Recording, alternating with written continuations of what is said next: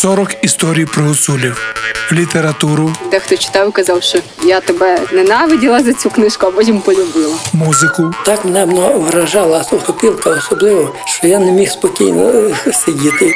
візуальне і ужиткове мистецтво етнічної групи, яка живе від заходу України до півночі Румунії. Покаже, коли треба не мовила, я б їх не купила. Коли любчих не порубчих, я б їх не любила. Кажуть, хто слухає про гусулів, тому Бог дає. В'йо! Донця, Авторка української серії подкастів Наталія Патрікеєва. Жити з мистецтвом підтримує Європейський Союз за програмою Дім Європи. Living by Art is supported by the European Union under the House of Europe.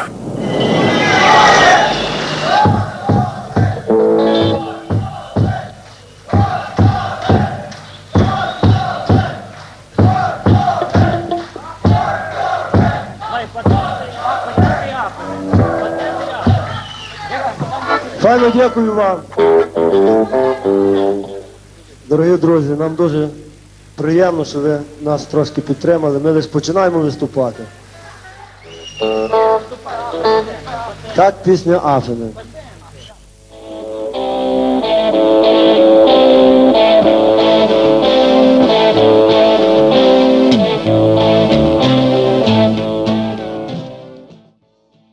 Гуцульська музика це не лише народні інструменти, трембіти, дримби чи цимбали. Рок-гурт гуцули унікальний як для Гуцульщини, так і для всієї України. Перший виступ колективу відбувся у актовому залі Косівського технікуму в новорічну ніч 1969 року. І гуцули досі грають свою особливу музику. Назву гурту гуцули придумав Любомир Гавриш, який нині розповідає про колектив. Ярмарок великий, Афини несеш ти, найсолодші в світі. Афини, Афини, Афини, Афини, ей, купуйте. Ми починали технікумі. Ніхто там нам не клав ніяких перешкод. Були якісь барабани, була іоніка. І ми собі грали, що хотіли. Гітари мотали, самі робили. Багато народу прийшло через гурт на початках, тому що хтось міг грати, трохи хтось мав музичну школу, хтось не мав цей, біти взагалі, допустимо, не мали ніхто музичної освіти не мав. Ці КВН були кожен, кожної суботи е, у технікум там попасти з космосу, ну тут дуже цікаве життя було насичене, то студентське. Ми ходили, бо ми грали, а так попасти в чужому косівському то було практично неможливо, бо студенти самі туди ходили. Потім перебралися сюди, в будинок культури в 69-му році, вже в кінці. Почали танці грати. Перед тим грали вони, що Діксоленд фактично грали. Тому була ще точка в 74-му році, в кінці року відкривали теж на Новий рік водограє ресторан. Потім перейшли на турбазу відношення яке? Виступати не з таким громом, як Гуцули, це стаття при Карпатській правді. Громницький був такий кореспондент у радянській Гуцульщині.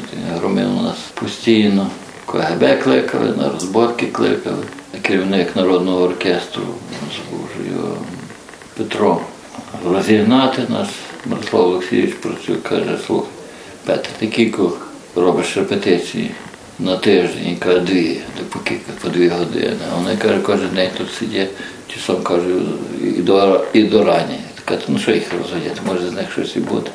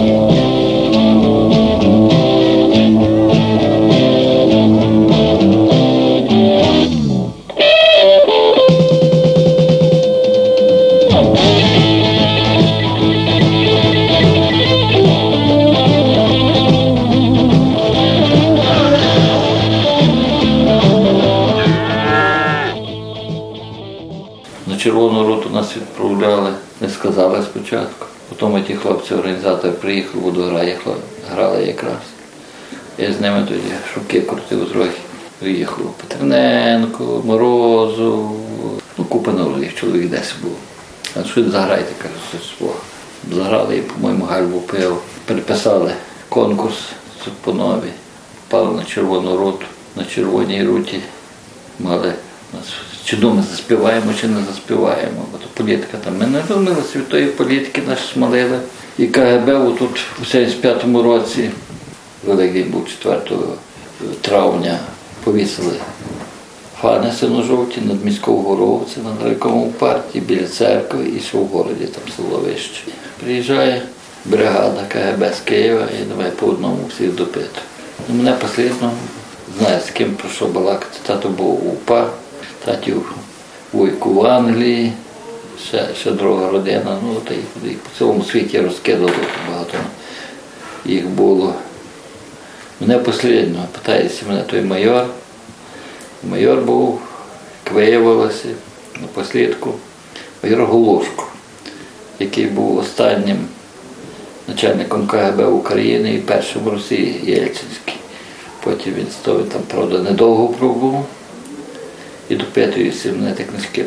Читав як горе з розуму. А я відки. Я ж від нього знав, що Чорновіл написав книжку потім після. Горе то читав, горе з розуму не читав. Ну, таке, поставте себе на наше місце люди. В тюрмах сиділи. Той, що повісив прапор, був страча, участковий міліціонер. Він був такий паскудний по натурі чоловік. А 10 років відсидів, така, такий культурний прийшов з політичної зони, що куди-то. Якою була ця розмова з вами? Кожен допитував окремо, персонально. Ніхто нічого не знав, що, що кого, про що. Мене питали, чи я читав гори з розум, чи не чув, що якийсь портфель питали. Я кажу, ніякого портфеля не видів, ми танці грали в той час. Таке було. Така розмова була одна чи раніше Та теж? одна. Це було з усіма зараз. А до того тягли десь по одному час від часу. Ви в той час були в гурті і чим ще займались?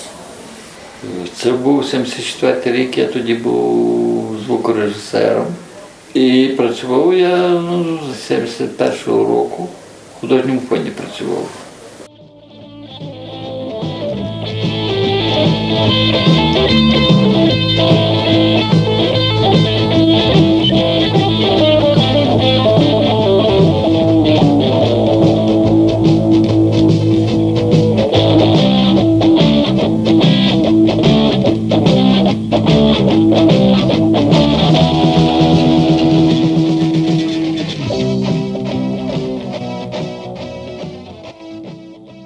Філ Пухарєв, музичний оглядач української правди життя і Київдейлі.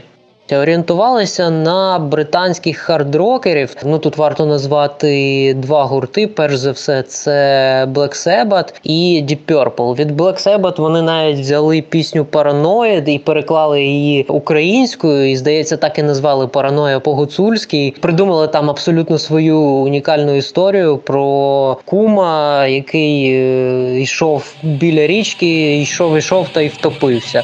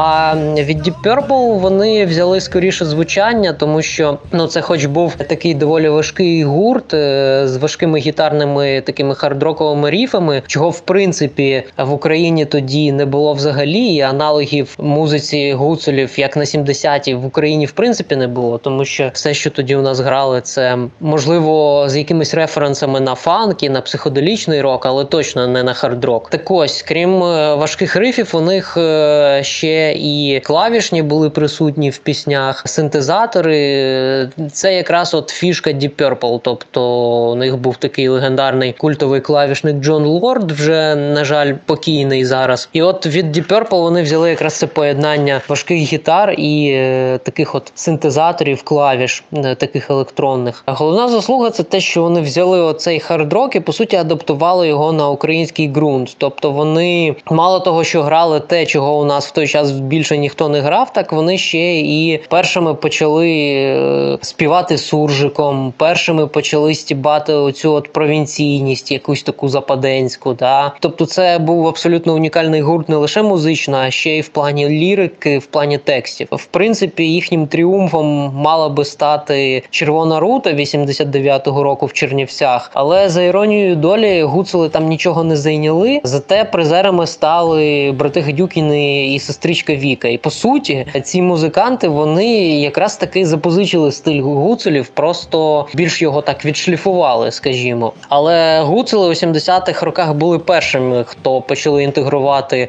ось цей суржик, ось цей гумор, ось цей стьоб у рок-музику. Тобто, це в першу чергу їхня заслуга, а вже потім тих, хто там переміг на червоній руті.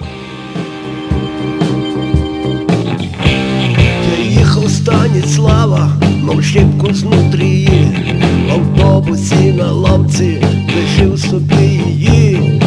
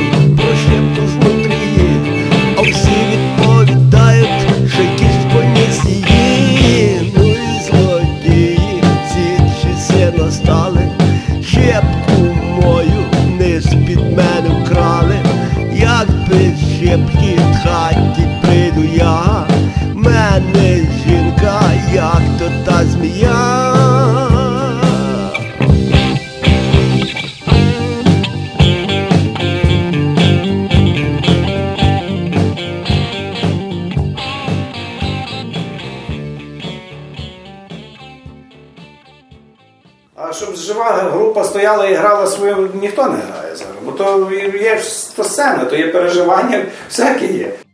Леонід Процюк, учасник гурту, клавіші, вокал. То приходили, бо вони ж вчилися, практично гуцули були, потім вони вже гадюкини вже створювалися тоді. Тоді на першій червоній роті, перша червона рота, і цей скрип, як скрипка, то і то все. Тож. Гуцули одна з перших груп в Україні, яка грала таку музику. Живу. А потім що сталося? А потім розбіглися, не було фінансування. Е, Був клавішник, поїхав, ну, з ними виїхав, а потім пішли на турбазу грати, потім в ресторані грали. А потім вже е, зібралися, бо не було бази, де займатися. Потім вже купили апаратуру цю і зібралися вже років 10 грали. А то велика перерва була, що не грали.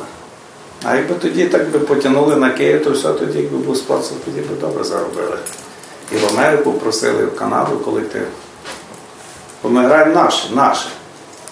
Ясно, що є там багато нюансів західних кусочків. Тобто, але в принципі слова все наші, притаманні Карпатському краю.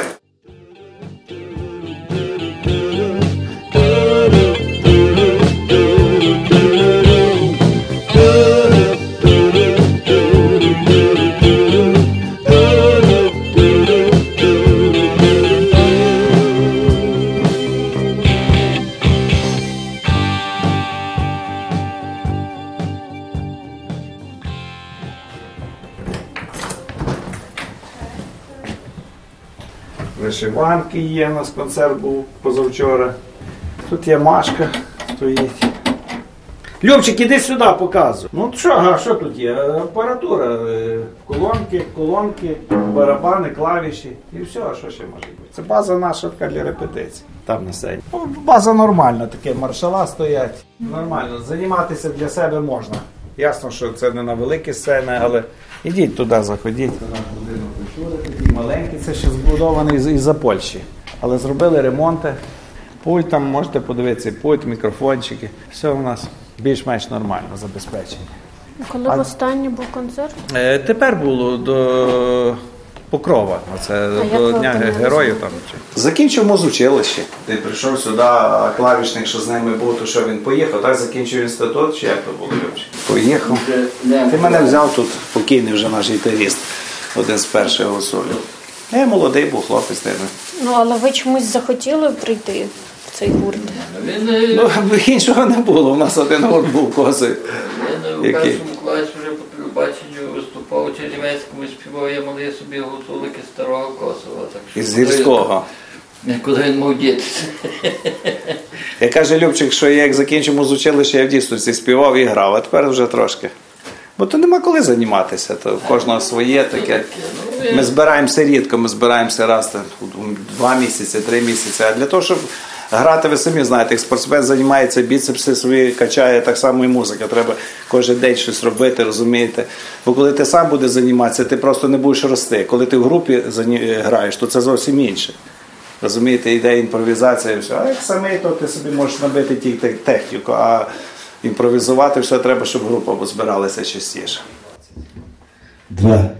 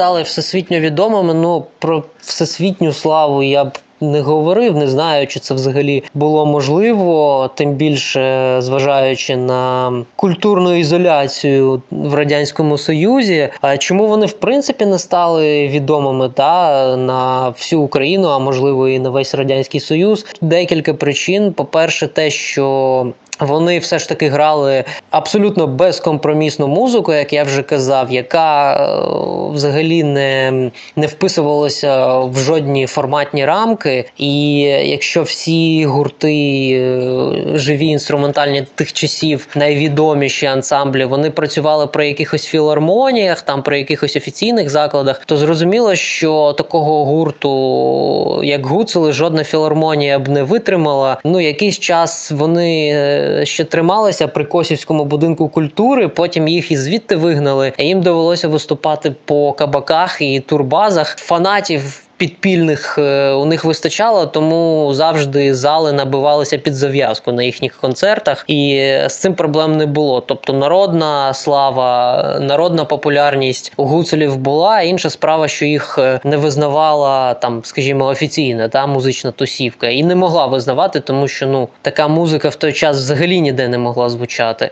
Ну, альбом вони не записали з дуже з простих причин, тому що ну ніяких Відповідно, через те, що ні з ким вони особливо не дружили, да, із якихось там партійних і номенклатурних кіл, е, то ніякої фінансової підтримки вони відповідно і не отримували. Звідки гроші на альбом взяти? Та? Тобто з власної кишені їх не витягнеш. Це ж великі кошти. Кілька разів вони намагалися записувати щось, навіть е, працювали у студії, але е, кошти швидко закінчувалися, і з цього всього за це все вони платили власною копійкою. Логічного кінця вони цю справу так і не довели. Тому всі записи гуцулів, які дійшли до нас до наших днів, це скоріше е, якісь концертні записи, концертні бутлеги. При цьому при всьому гурт існує досі, і ну інша справа, що їхня стеля зараз це якісь е, фестивалі пива, да або локальні косівські заходи, і більше ніде вони не виступають. Хоча з їхнім то рівнем і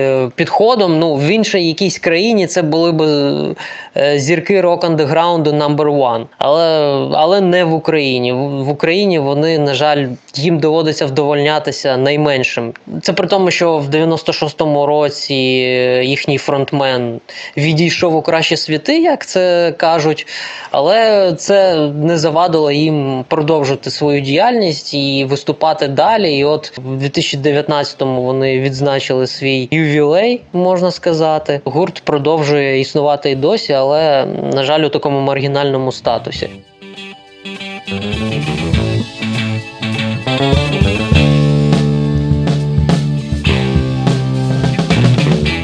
гроші, де би вас узяти, кінці, де би вас купити, може, садочок обтрясти, міхах, яблука віднести, ранки в леві, слімо, верік, суперайм, файні дінці, нема грошей би купити вас.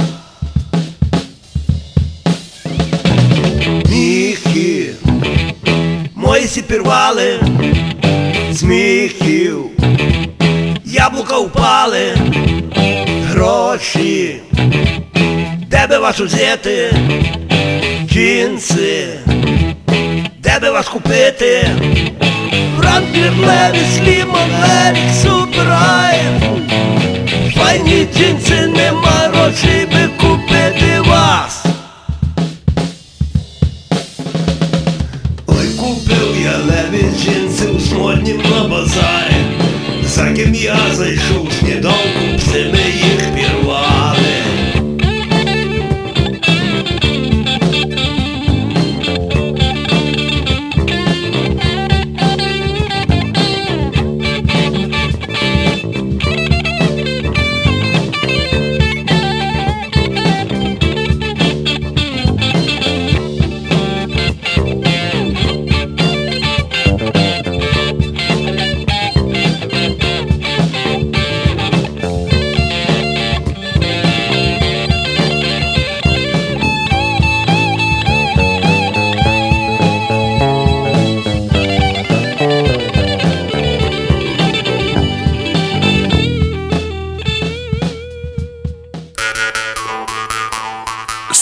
40 історій про гуцулів, літературу, Дехто читав казав, що я тебе ненавиділа за цю книжку, а потім полюбила. музику, Так мене вражала сухопілка особливо, що я не міг спокійно е, сидіти. візуальне і ужиткове мистецтво етнічної групи, яка живе від заходу України до півночі Румунії. Покаже, коби займа не мовила, я б їх не купила. Коби любчих не порубчих, я б їх не любила. Кажуть, хто слухає про гуцулів, тому Бог дає. В'йо! Дончо. Авторка української серії подкастів Наталія Патрікеєва. Жити з мистецтвом підтримує Європейський Союз за програмою Дім Європи. Living by Art is supported by the European Union under the House of Europe. Проект реалізовують Urban Space Radio, мистецька майстерня Коцюбинського 10 та Фундація українських гуцулів в Румунії.